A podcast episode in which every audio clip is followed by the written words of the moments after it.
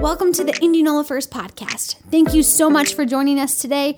Our prayer is that this message will inspire you, encourage you, and launch you into life changing action. Well, I want to run a scenario by you this morning, and uh, you can be honest with me and, and uh, tell me that you can relate, or you can pretend that this doesn't happen. But, guys, how many of you go to look for something sometimes um, and you can't find it, and you have to ask your wife where it's at? And she tells you where it's at and you still can't find it, in our house, it usually goes something like this where, like, I'm in the fridge, for example, and I'm looking for, like, the Parmesan cheese. And I'm like, Devin, where is the Parmesan cheese? And she's like, it's right there in front of your face. And I'm like, no, it's not. It's like, well, it's in the side drawer. And then I look in the side drawer and it's a labyrinth of condiments and spices. And I'm like, it's not there. And she says, No, it's right next to the barbecue sauce. So I'm looking, I'm like, We got three kinds of barbecue sauce. Which one? Where is it at? And I'm looking, at it and for what seems like an eternity, and finally she gets frustrated. She goes, Right there. I'm like, Come on. Right in front of my face the whole time. Can anybody relate? Guys, okay? All right. Sometimes you just don't see it. It's right in front of your face. And then there's like that one time out of every 10 where she comes and she can't find it, and you're like, Yes. right? Sometimes she asks me to go find things in her purse, and I don't even attempt that anymore. Early in our marriage, I did. You know, I'd go like, I'd have to go in, I'd like get some gum or a wallet, or, and there's like, there, there's pockets and portals to other dimensions, and I don't even, I don't even attempt it. I'm wise enough now in my 20 years of being married, do I just say, Devin, give me a piece of gum out of your purse, because I know I'm never going to find it, and I'll get lost in there. So, so I'm glad that you can relate with me this morning, that sometimes you're looking for something, and it just is right there in front of your nose, and it's the most frustrating experience maybe not the most frustrating, but it's, it's, frustrating. You can't find it, and it's right there, and someone just points it right out to you, and you're like, ah, how did I not see that? It's right there the entire time. I want you to hold on to that thought for a little bit this morning, okay? Just hold on to that thought. You know, guys, this year has been tough, hasn't it? But I think that, you know, and we've all seen the memes about 2020 and, you know, how bad it is, and it's funny, and we laugh at them, and, you know, but, but it has. It's been a tough year. And I think people are looking at this Christmas and they're, they're looking at it maybe as a form of escapism a little bit, maybe as just a way of saying, you know, uh, I, we want this Christmas to be a bright spot and to be a hopeful spot in, in this really tough year. You know, I was looking at a, I was watching the news and they were talking, interviewing a tree farmer and uh, that does Christmas tree farming, and they were talking about how this has been the best year for Christmas trees in, in 30 years and Christmas trees were just flying off the lot. And um, I think, and, and he attributed it to the fact that people want this Christmas to be even more special than, than even Christmases in the past. And I know that there's a local radio station that was playing Christmas music back in July because people were down, you know, because of COVID and, and uh, you know, all the things that were happening politically in our nation. And they just wanted people to be up a little bit. And so they played Christmas music. But I think that's kind of pervading us, that idea that um, you know, we want Christmas to be special this year because, I mean, let's face it, 2020 has taken its toll on all of us. My question for you this morning is how are you looking at this Christmas? Do you have hope and anticipation, or are you dreading Christmas this year? Are you saying to yourself, oh, 2020, here we go again. Wonder what this Christmas is going to bring? No doubt this Christmas is going to probably be different for a lot of us. With COVID numbers high and many people in quarantine, not all of us we'll have the ability to get together with family and friends the way that we normally would. And traditions that maybe have stood for many years will most likely be disrupted. Opening presents will be done sometimes over FaceTime, and the table where we eat our Christmas dinner could be a little more empty this year than it ever has been in the past. So, as I say that, I realize that there's most definitely reasons to be down this Christmas. And there's a lot of circumstances in this year that have been outside of our control. But can I give you a piece of advice during this Christmas season this morning? Don't focus on the things you can't control. We're really good as humans at focusing on the things that we can't control. Because maybe you're finding yourself in a situation this morning that a year ago you never would have dreamed that you'd be finding yourself in. And you've focused on that so much, on that thing that you can't control, that it's got you down. Don't focus on those things. Spend your time rather focusing on the things that you can control. Because even when there's worlds going crazy around you, there's still things that you have that you can control. I love this quote by Charles Swindoll. It's one of my favorites. If I've read it before, I don't apologize because it's so good, it's worth reading a lot. And I think they're going to have it up on there on the screen for us so you can kind of follow along with me as I read it. Charles Swindoll came out with this years ago, and it says this The longer I live, the more I realize the impact of attitude on life. Attitude to me is more important than facts, it's more important than the past, than education, than money, than circumstances, than failure, than success, than what other people think, say, or do. It's more important than appearance, giftedness, or skill.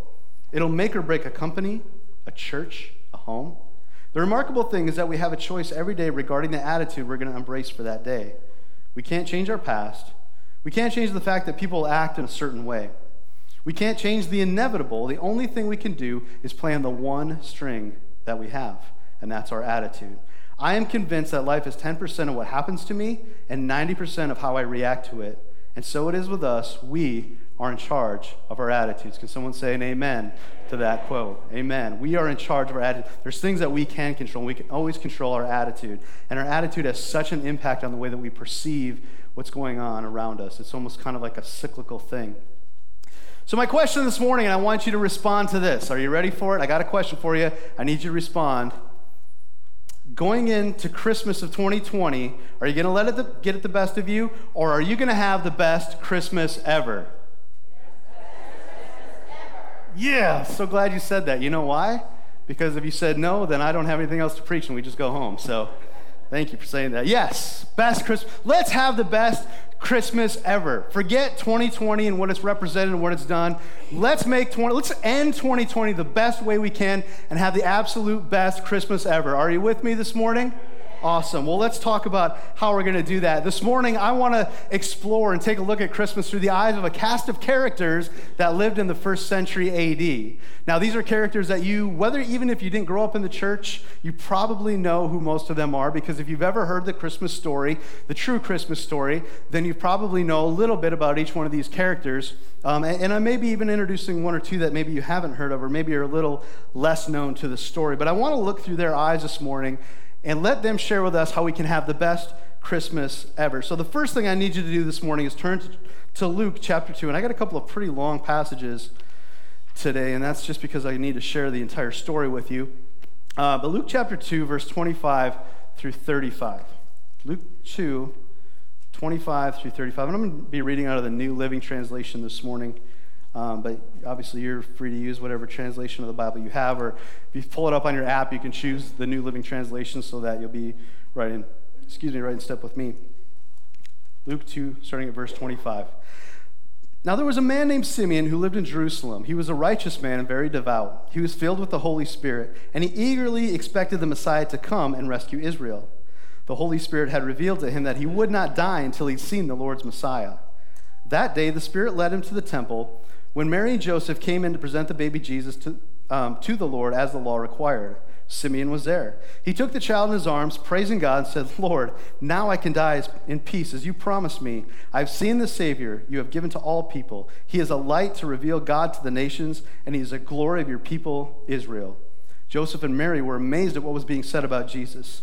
Then Simeon blessed them, and he said to Mary, This child will be rejected by many in Israel, and it'll be their undoing but he will be the greatest joy to many others. Thus, the deepest thoughts of many hearts will be revealed, and a sword will pierce your very own soul.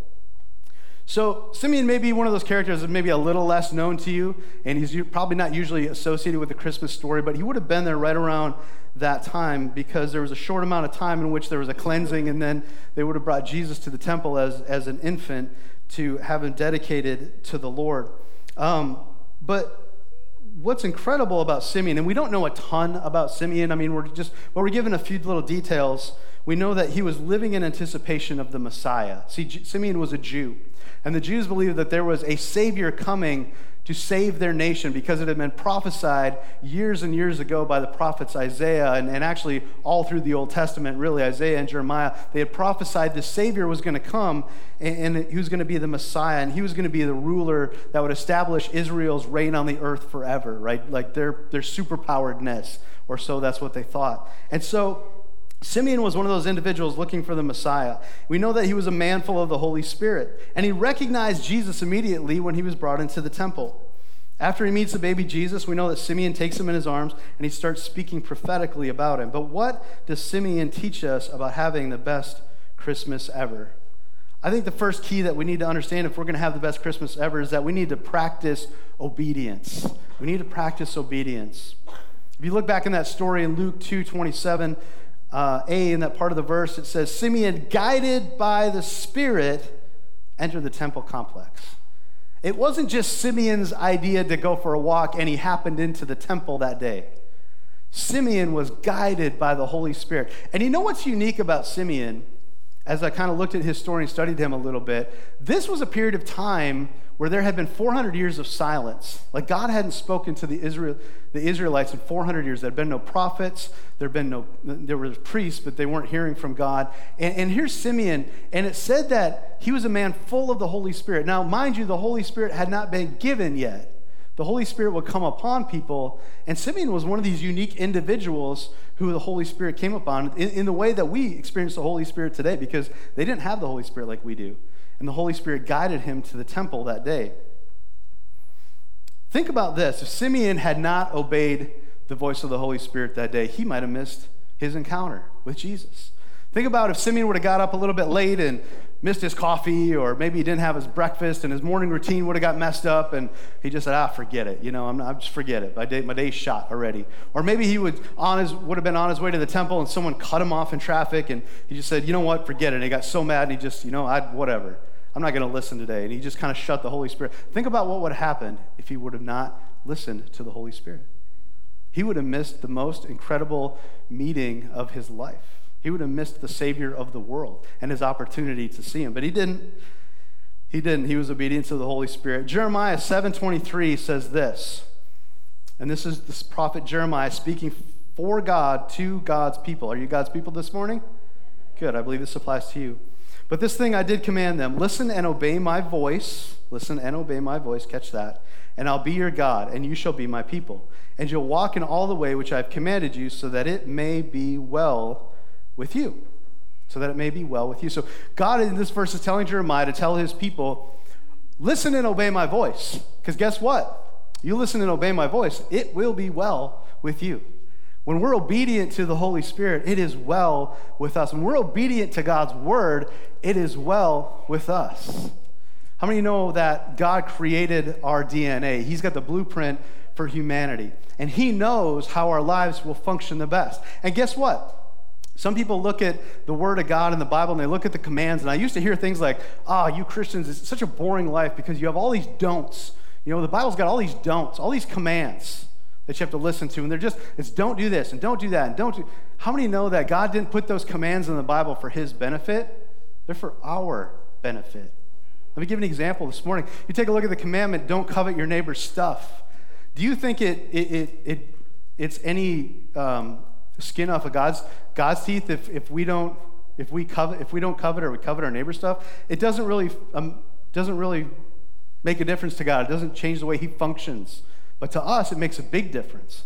Because we start coveting our neighbor's stuff, then we're living in a place where we're not fulfilled because we're always wanting something that we can't have. We're always living in a place of, then we start living in a place of greed, and we start living in a place of idolatry, and all of a sudden we've spun out of control.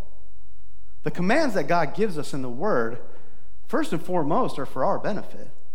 And if we will be obedient to those commands, it will be well with us. How many know that God is a good father? And if any of you are parents out there, you understand sometimes that your children don't quite have a full understanding of life. And so sometimes you need to give them guidelines to live by so that they can live the best way that, because we want the best for them, don't we, parents? As parents, we want the best for our kids.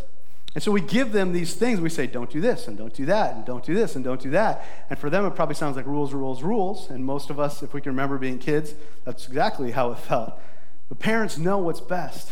Makes me think of there was a time back in the day when um, whether whether loofahs were like invented at the time, I don't know. Okay, but I remember it was like I was growing up and there was kind of two two options you had with the shower. You either had just the bar of soap that you'd use the bar of soap, or you had the washcloth. Right, those were your two options. But then I think I don't know whose house. I think it was at my grandma's house or something. I was taking a shower and there's this thing there, and I put the soap on it and it multiplied the soap. And there were suds everywhere. And I'm like, this is the best thing in the world.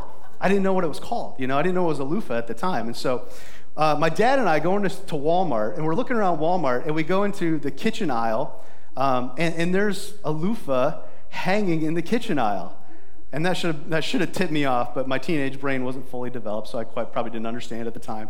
Um, but in the kitchen aisle, here's a loofah, and I'm like, Dad, Dad, this thing, you put soap on it, it multiplies the soap, it exfoliates your skin. It's amazing. And my dad looks at it, and he's like, Jared, that's to scrub pots and pans.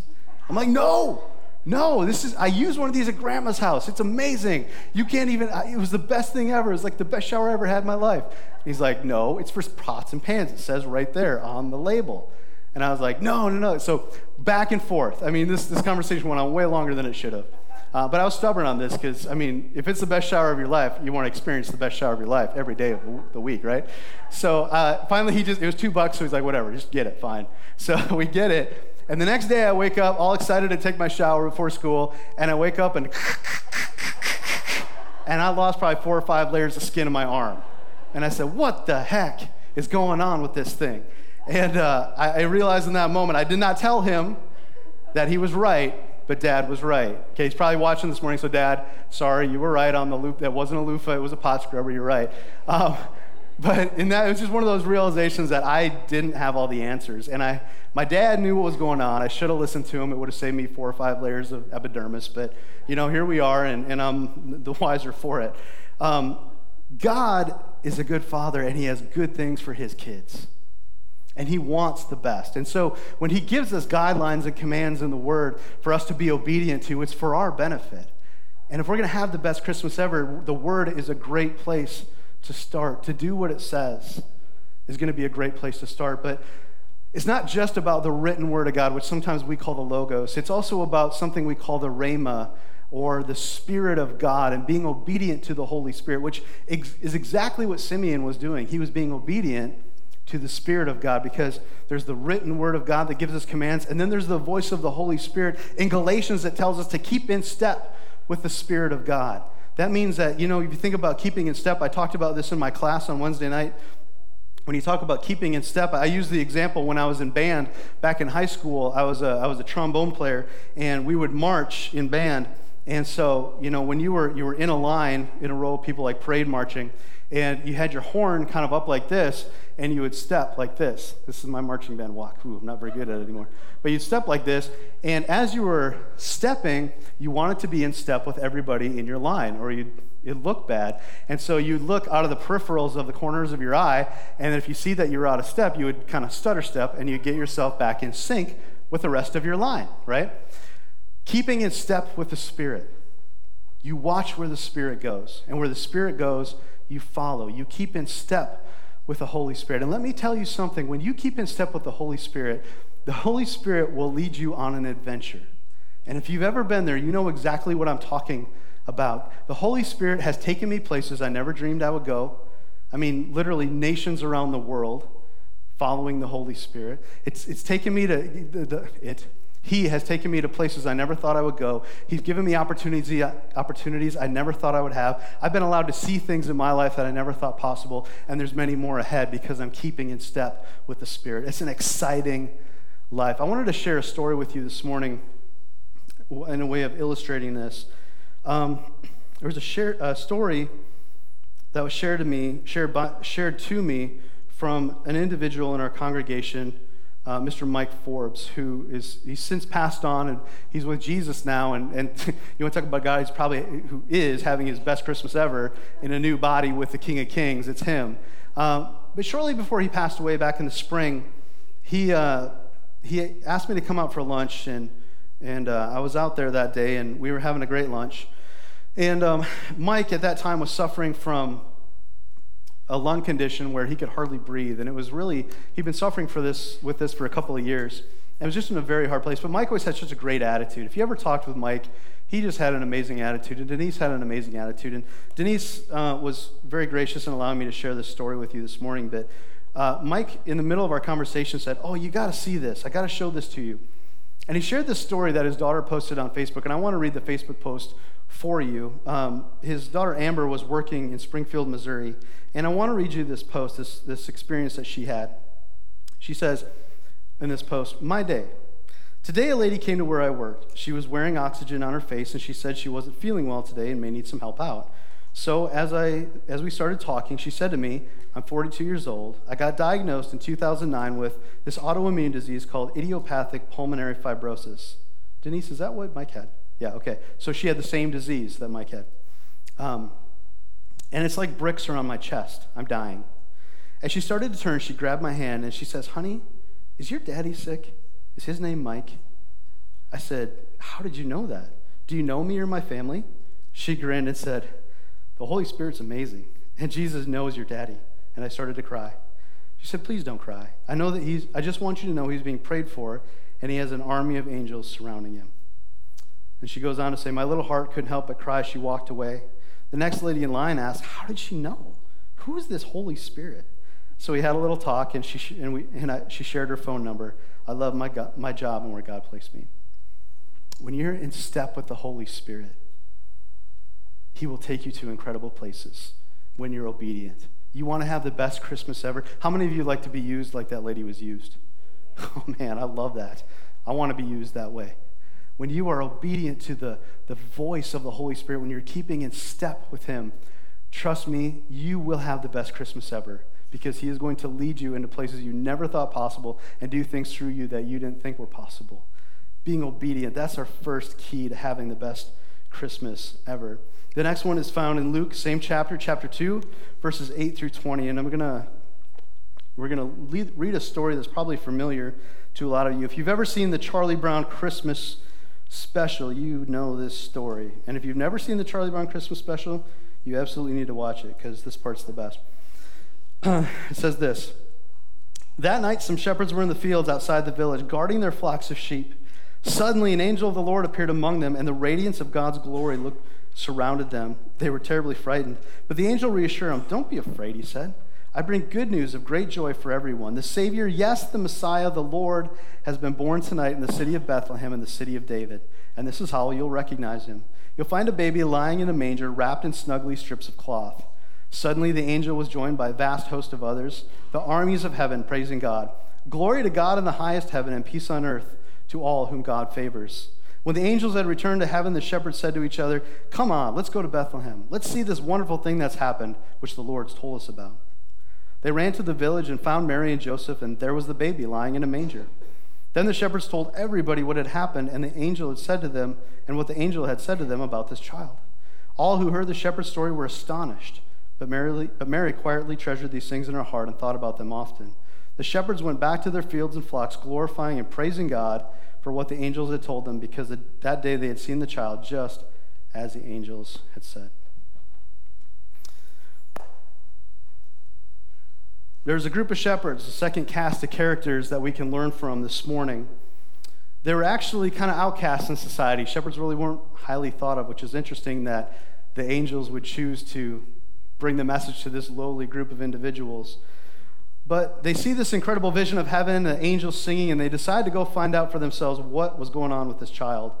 When they find the manger, they share the story with Mary and Joseph, but it's what they did next that is our second key to having the best Christmas ever. And it's found in verse 20. Let me read it for you again. It says, They returned glorifying and praising God. To have the best Christmas ever, not only do we need to practice obedience, but we need to practice praise. We need to practice praise. Isaiah, Isaiah 61 3 says this. This is actually a verse that uh, Jesus read when he was talking about his ministry. And um, he says this To grant those who mourn in Zion, giving them a garland of praise instead of ashes, the oil of gladness instead of mourning, the cloak of praise instead of a disheartened spirit. That's the verse we really want to focus on, or the part of the verse. The cloak of praise instead of a disheartened spirit. So they'll be called oaks of righteousness, the planting of the Lord, that he may be glorified. This verse in Isaiah shows us that praise is actually the cure for a depressed spirit. How many know there's some depressed spirits in 2020? That need to have a little bit pray, more praise on their lips. And I'm talking not just about unbelievers, I'm talking about believers in 2020. The cloak of praise instead of a disheartened spirit, sometimes it says instead of a depressed spirit. So the cloak of praise stands in opposition to depressed and depression. The cloak of praise. And how many know there's a lot of truth to that saying? Yeah? This verse shows us that praise is the cure for depressed spirit. And if 2020 is getting you down, maybe we need to find some praise. But, but why, why praise? What, why do we praise? Well, praise glorifies God and it doesn't glorify our circumstances.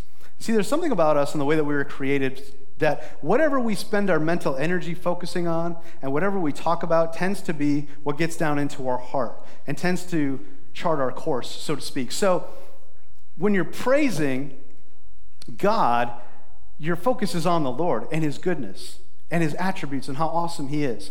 But when you're thinking about your circumstances all the time and you're watching news 24 hours a day and you're talking with people about how bad things are, guess what you're praising? You're not praising God, you're praising your problems. And if you continue to praise your problems and you don't praise the Lord, and I'm not talking about denying reality, I'm not talking about minimizing what's happening, I'm talking about getting yourself in the right perspective so that you see the events, they're still there, but you're seeing them the right way so they don't take you out. You don't find yourself heaped down into a heap of depression because you're looking around at all the junk and you're allowing it to soak into your heart so that when it gets in your heart, it just comes out of you. I'm talking about looking at God, praising Him. And what does that look like to praise God? Well, it's rehearsing His attributes, His characteristics. Let me give you an example. You know, if you're, in a per, if you're a person and you've got bills coming and you don't have the money to pay the bills, praise might look a little something like this. You might go into praise saying, Lord, I want to thank you that you are Jehovah Jireh.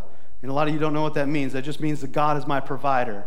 God, you're my provider. And Lord, I want to thank you for that one time in the Old Testament where there was those people in the, the desert, those Israelites for 40 years, and for 40 years, Every single day, you provided water for them, you provided food for them, you miraculously kept their clothes from wearing out. For 40 years, God, you provided for them. Lord, I want to thank you for that one time in the New Testament when Peter needed money for the temple taxes, and you told him to go fishing. And when he did, he pulled up a fish and it had a coin in his mouth, and he could do it. Lord, you are a provider, and I want to thank you for providing. God, I want to thank you for that one time with Elisha and the widow, and she, she needed to uh, pay her bills, and you caused oil to keep coming and coming and coming and coming until she had enough money to pay your bills, and even money left over. God, you are my provider. I'll tell you what, when you start focusing on God as your provider and you get to the end of that, your bills don't look quite as intimidating as they did before you started praising.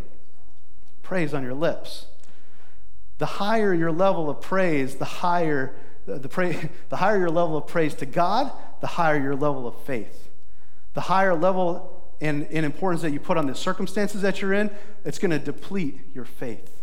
And you'll see that happen. You'll see that flesh out in your life as you put that into practice. Praise is just, it's an exercise of faith because you don't see it, but you're asking God for it and you're praising Him for who He is and what He's done. And even so much so that, like, when they came into the, uh, or uh, let me say it this way when Jesus taught us how to pray, one of the, one of the things He said is, um, Our Father who is in heaven, okay, again, putting us in that right mind frame, God is in heaven, He's above our circumstances. Holy is your name. What's one of the first things he does? He shifts our perspective from earth to heaven, so we're in the right mind frame, and then he focuses on an attribute of God, his holiness. When you go into prayer, one of the things I like to practice is I practice putting praise at the beginning of my prayer because my prayers are totally different if I praise God at the beginning than if I just go into prayer and ask God for what I need right off the bat. I got to frame my mind right. And that doesn't just apply to prayer, that applies to our entire lives. It frames our minds the way it should be. It's exercising faith. It's the opposite. Praise is the opposite of cursing. And so, you know, sometimes we find it easy to curse things in our lives that don't work. And, and let me tell you, I was convicted because when I was preparing, I had prepared this message and it was ready. It was in the hopper. And I had days to think about it a little bit and kind of rehearse it in my heart. And uh, I had this new iPhone. And for some reason, my new iPhone, when I've got my text message app open and I have a conversation open, and I just turn my phone off and I don't go out of my messages, I don't get text messages from those people. Or like I get them, but I don't get a notification. And it drives me up a wall. And I remember I was saying, I was like, Friday, I was like, this stupid phone. I think I even texted it to my wife, stupid phone. And, uh, and I caught myself then after that. I was like, you know what? This phone is not stupid. I'm not cursing my phone. This phone is great. God gave it to me, and I'm going to praise God for having it. It puts you in a different mind frame, doesn't it? When you praise God for those things. There was a time back in, um, oh geez, I can't even remember what the year was, but I remember this time when I, I was living in South Dakota at the time, and my parents had, um, through a series of circumstances that were actually really cool, and maybe I've told that story or maybe I'll tell it again, but my parents had given me a car. It was a Honda Accord, 1991, and um, I loved that car. I mean, it wasn't flashy, it wasn't fancy. You know, the time I had it, it was already probably 10 plus years old. And I remember sitting at a stoplight one day, getting ready to turn left onto one of the main roads in, in Sioux Falls. And I remember the spirit of praise just hit me. And I remember just in, in my, I didn't say it out loud, but in my heart, I was like, God, thank you for this car. You know, it's not flashy, it's not great, um, but I, I, love it. You know, I love this car. I like the way it rides. I like where it gets me and what it does for me. And I'm, I'm just rehearsing that praise in my mind. And I was saying, Thank you, Lord. And um, don't get me wrong, I spend plenty of time cursing my cars, and I, I, try not to, but this is one of those times when I was praising God for my car. And I said, Thank you, Lord. And no longer had that thought, and I promise you, this is exactly what happened. No longer had that thought left my mind. Then all of a sudden, I was getting through the intersection, and all my electronics went dead. My engine kept going, and I heard a belt squeak, and I was like, Oh boy, you know, here we go. And then all of a sudden, everything came back on, and I was like, Ha, praise, you know? I was like, Ha ha. It's not the end of the story. Uh, so I get about a quarter mile down the road, and smoke starts rolling out of my hood, and my electronics go dead again. And I was able to pull into a gas station. Uh, I just happened to be driving by one, So I pulled into a gas station, and uh, smoke still rolling out of my hood. And I popped the hood, and I pulled it up, and uh, and like I, I, could see that I looked where because the smoking was coming from a belt on the side of my engine, and I looked at it. And as I'm looking at it, it literally burst into flames. And I did one of these where I was like, ah! you know, like, ah, freak me out. And so calmly, um, I went to the garbage and I, I grabbed, there was a cup in the garbage, which is kind of gross, I know, but um, I, this is before COVID, so it wasn't as weird. Uh, I grabbed a cup and then I went to the, the place where you get the windshield washer fluid, you know, and I dipped it in there and I just went, and I put the fire out fairly calmly and um, called AAA and got them to tow it to my mechanic. And in the middle of that, I think a lot of days that would have wrecked me. That would have just ruined my day. I would have been really upset. I'm telling you, as sure as I'm standing here, I was not upset. I think God had put that spirit of praise on me in that moment so that I could look at that, conversation, that situation and I almost laughed at the irony of it because I'm praising God in one, one breath, and here I am with a broken, for an awesome car, and, and my car's completely on, I'm literally on fire the next you know? But but it didn't bother me and it didn't hit me and i just kept thinking god thank you so much. It could be so much worse. This car could be a ford. It's not i did say that. I didn't think that but it put me in the right mind frame don't curse the things around you that god has given you praise god for giving you things praise God for the things God and the, the people that God's put in your life. If you're living in an attitude of praise, then your faith is going to be high and your circumstances are going to be low. And you're going to be living in this place where you're framed so well that you can walk through things without it like Superman walking through a parade of bullets and they just bounce off of you because with praise on your lips, it's like God giving you a supernatural shield for some of those things. So let praise be on your lips. Be like the shepherds who just went out and they, they praised God and told everybody that they knew about Jesus and, what, and who he was. Be like that. It's okay to tell God about your problems in prayer, but we probably should spend equally as much time telling our problems about who our God is. Amen? Amen? Look at your problem and tell him who your God is and how big your God is and attributes, attributes, attributes, how big your God is. So, we know that we need to live in obedience to have the best Christmas ever. We got to have praise on our lips and practice praise to have the best Christmas ever. Let's look at Matthew chapter 2, verses 10 through 12. And we're going to learn from a group of people who the Bible calls the wise men about what it means to have the best Christmas ever. Matthew chapter 2. Oops, this other one verses 8 through, let me make sure that's right. No, 10 through 12. 10 through 12. When they saw the star, they were filled with joy. I'm sorry, this, I should give you a little, little bit of background here. Um, I didn't want to read a huge long passage, so I, I condensed it to these two verses for us. Um, there was these men who were wise men who came from the east, and uh, they, they saw a star, and so they followed that star to find what they perceived to be the king of the Jews um, who really was the king of the Jews, really king of all humanity. Um, and they went through, they, they went for, actually, their voyage was fairly long. And uh, when they got there, this is kind of where we pick up the story. When they saw the star, they were filled with joy. They entered the house where the child and his mother Mary were, and they fell down before him and they worshiped him. Then they opened the treasure chest and gave him gifts of gold, frankincense, and myrrh. But when it was time to leave, they went home a different way because they had been warned by God in a dream not to return to Herod. So, to have the best Christmas ever, we need to learn a little bit from the wise men this morning. And we don't know much about them, including how many they were, right? We always say that there were how many wise men? Three. There wasn't necessarily three wise men. Um, some of us probably know that. Some of us, that might be a revelation. There might have been, we know there was at least two of them, but there could have been a big caravan of wise men. I mean, it could have been an entourage full of wise men. We don't know. Um, but we know that there were a couple of them at least, probably more. They, we know that they uh, saw a star and they followed it to the place where Jesus was. We know that when they arrived, they worshiped Jesus and did something unique to the Christmas story. And that's what I want to pick up on this morning. If you want to have the best Christmas ever, you got to practice generosity generosity. You see, they were unique. They gave gifts to Jesus. Nobody else did that in the Christmas story, that first Christmas.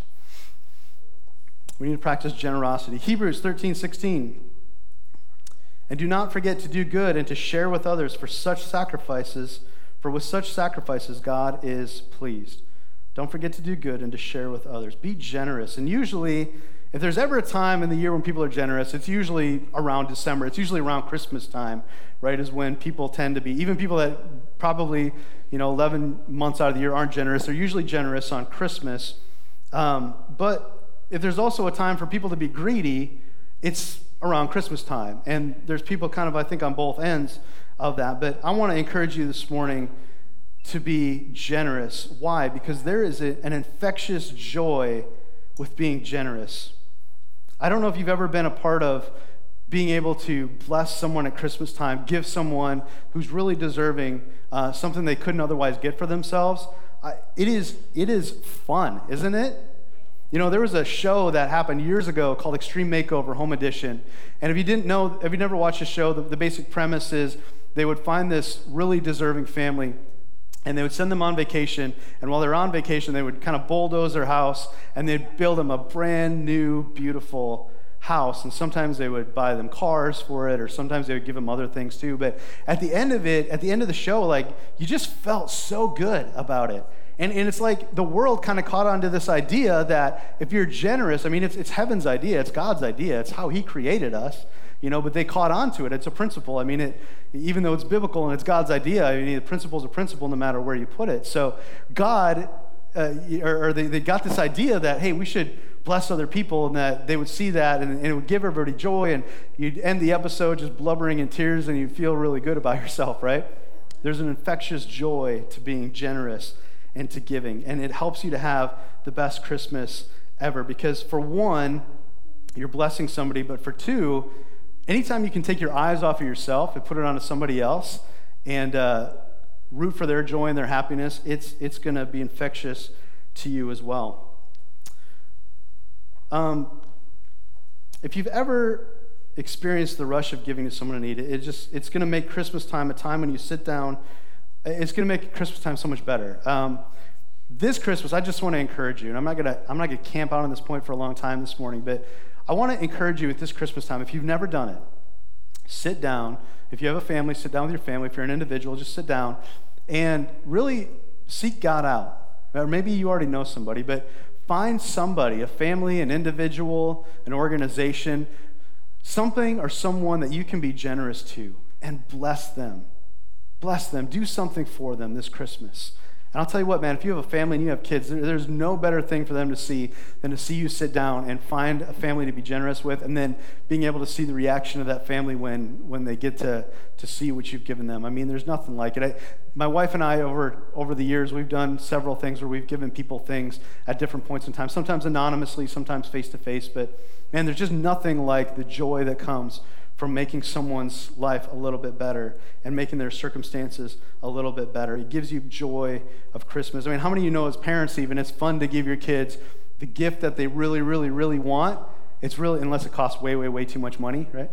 um, but you, you want to give your kids the gift they want, and you get so excited as, as an adult to wait for them to open up that one gift that you know they're going to love on Christmas.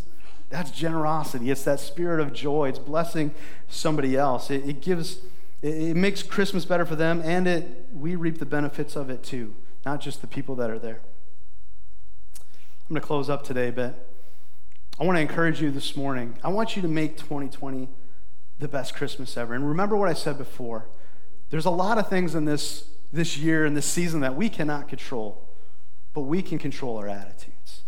We can control whether we want to have the best Christmas ever or not. That is within our power. Nobody can take that away from us. No circumstance can take that away from us. We choose, church. We choose. And let me share just, I've given you a couple things. I've given you practicing obedience to the Holy Spirit, living with an attitude of praise, being generous, to put you in the right mindset and have an amazing Christmas. But there really is one more key, and, and by far the most important key in all of this. It's a common theme in the stories that I shared with you this morning. Remember at the beginning, I said, I shared with you the story about looking for something that's right in front of your nose and you don't see it.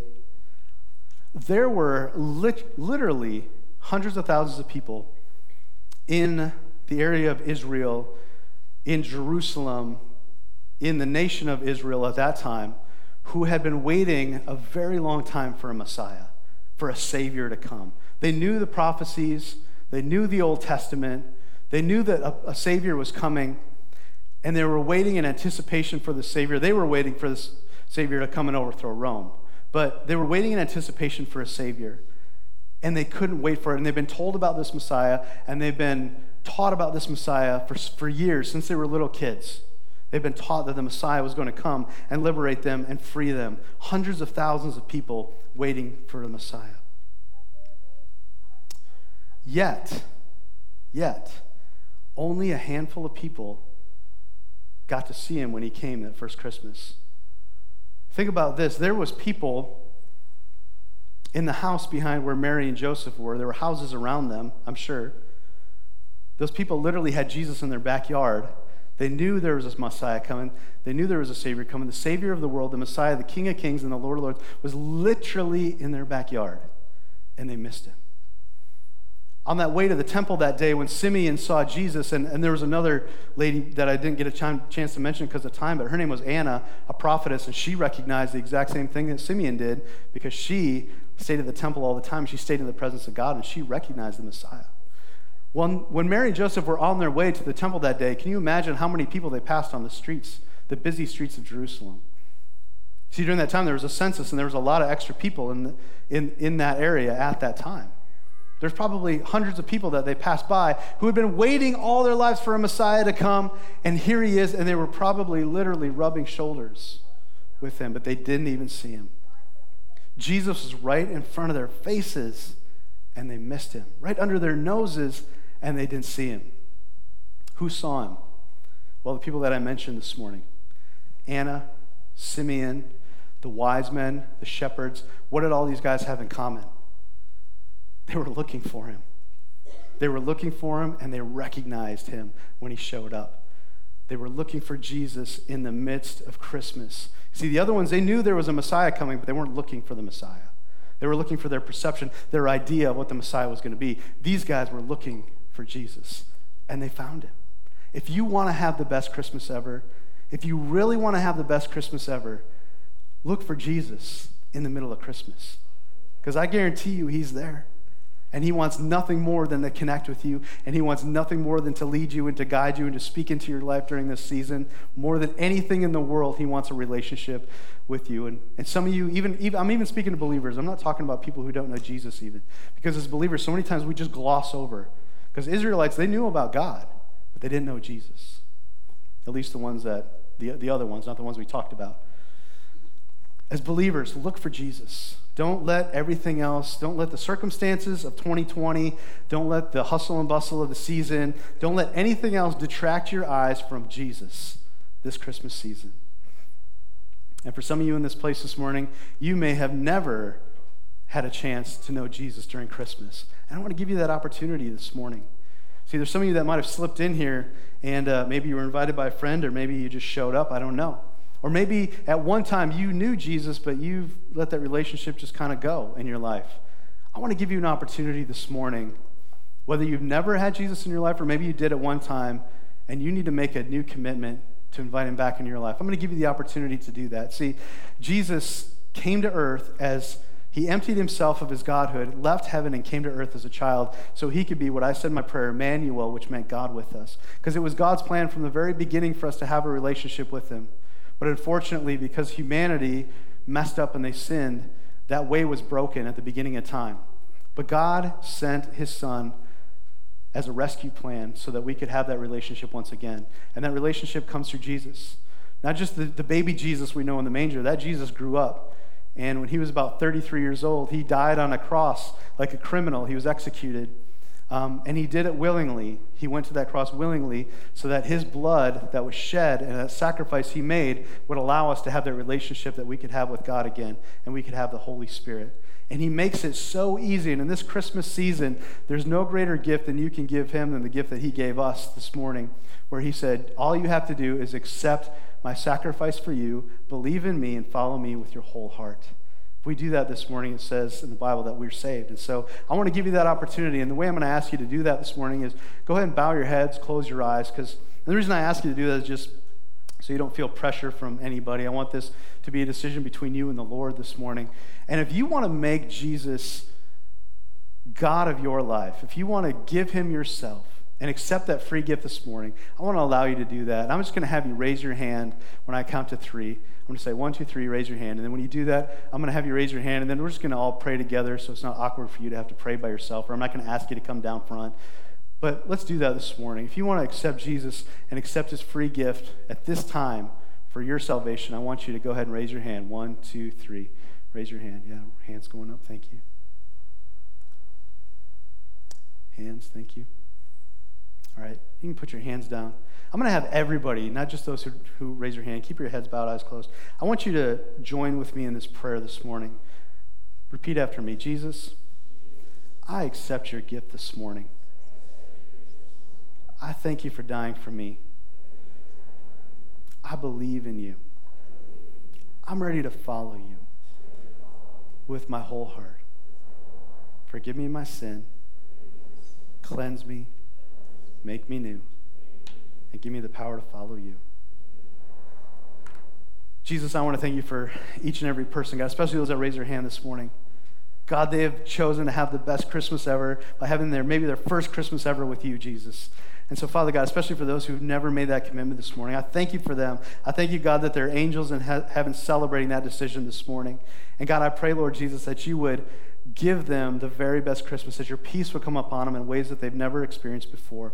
And God, that you'll make them brand new and give them a, a whole fresh new perspective. Lord, for, for the rest of us, God, that are in this place, I pray that you'd help us to see you this Christmas. God, not to get caught up in the circumstances, Lord, even though this may not be the place that we imagined ourselves a year ago, not to get caught up in thinking about those things and let those things rule our heart, but God, to remember who you are. God, to listen and obey you. God, to, to let your praise be on our lips so that our faith can be big and our circumstances small. And God, to be in that place where we're ready to be generous and give the way that you want us to give. Heavenly Father, you have given us some amazing people in your word to learn from. And so I pray you'd help us to learn from them. God, I pray that you send us out from this place with joy in our hearts and joy in our lips, God, to be joy in a world that desperately needs the joy and love of Jesus. So, God, every conversation that we have this week with people who don't know you and every person that we run into, God, who doesn't know you, I pray, Jesus, that we would be so full of your Holy Spirit, we would bubble over with joy and bubble over with peace and bubble over with the things that they're looking for so they'd be so attracted to us that they couldn't help but ask the question, What do you have that makes you like this? and we'll re- be ready to answer. It's Jesus, Jesus, Jesus. Lord, we love you so much. I pray, God, as we go up from this place, we'll be blessed and we'll be ready to have the best Christmas ever. In Jesus' name, everybody said. Amen. You guys are amazing. We'll see you Wednesday. Thanks for being a part of the Indianola First podcast. Join us next week to stay updated on our latest messages.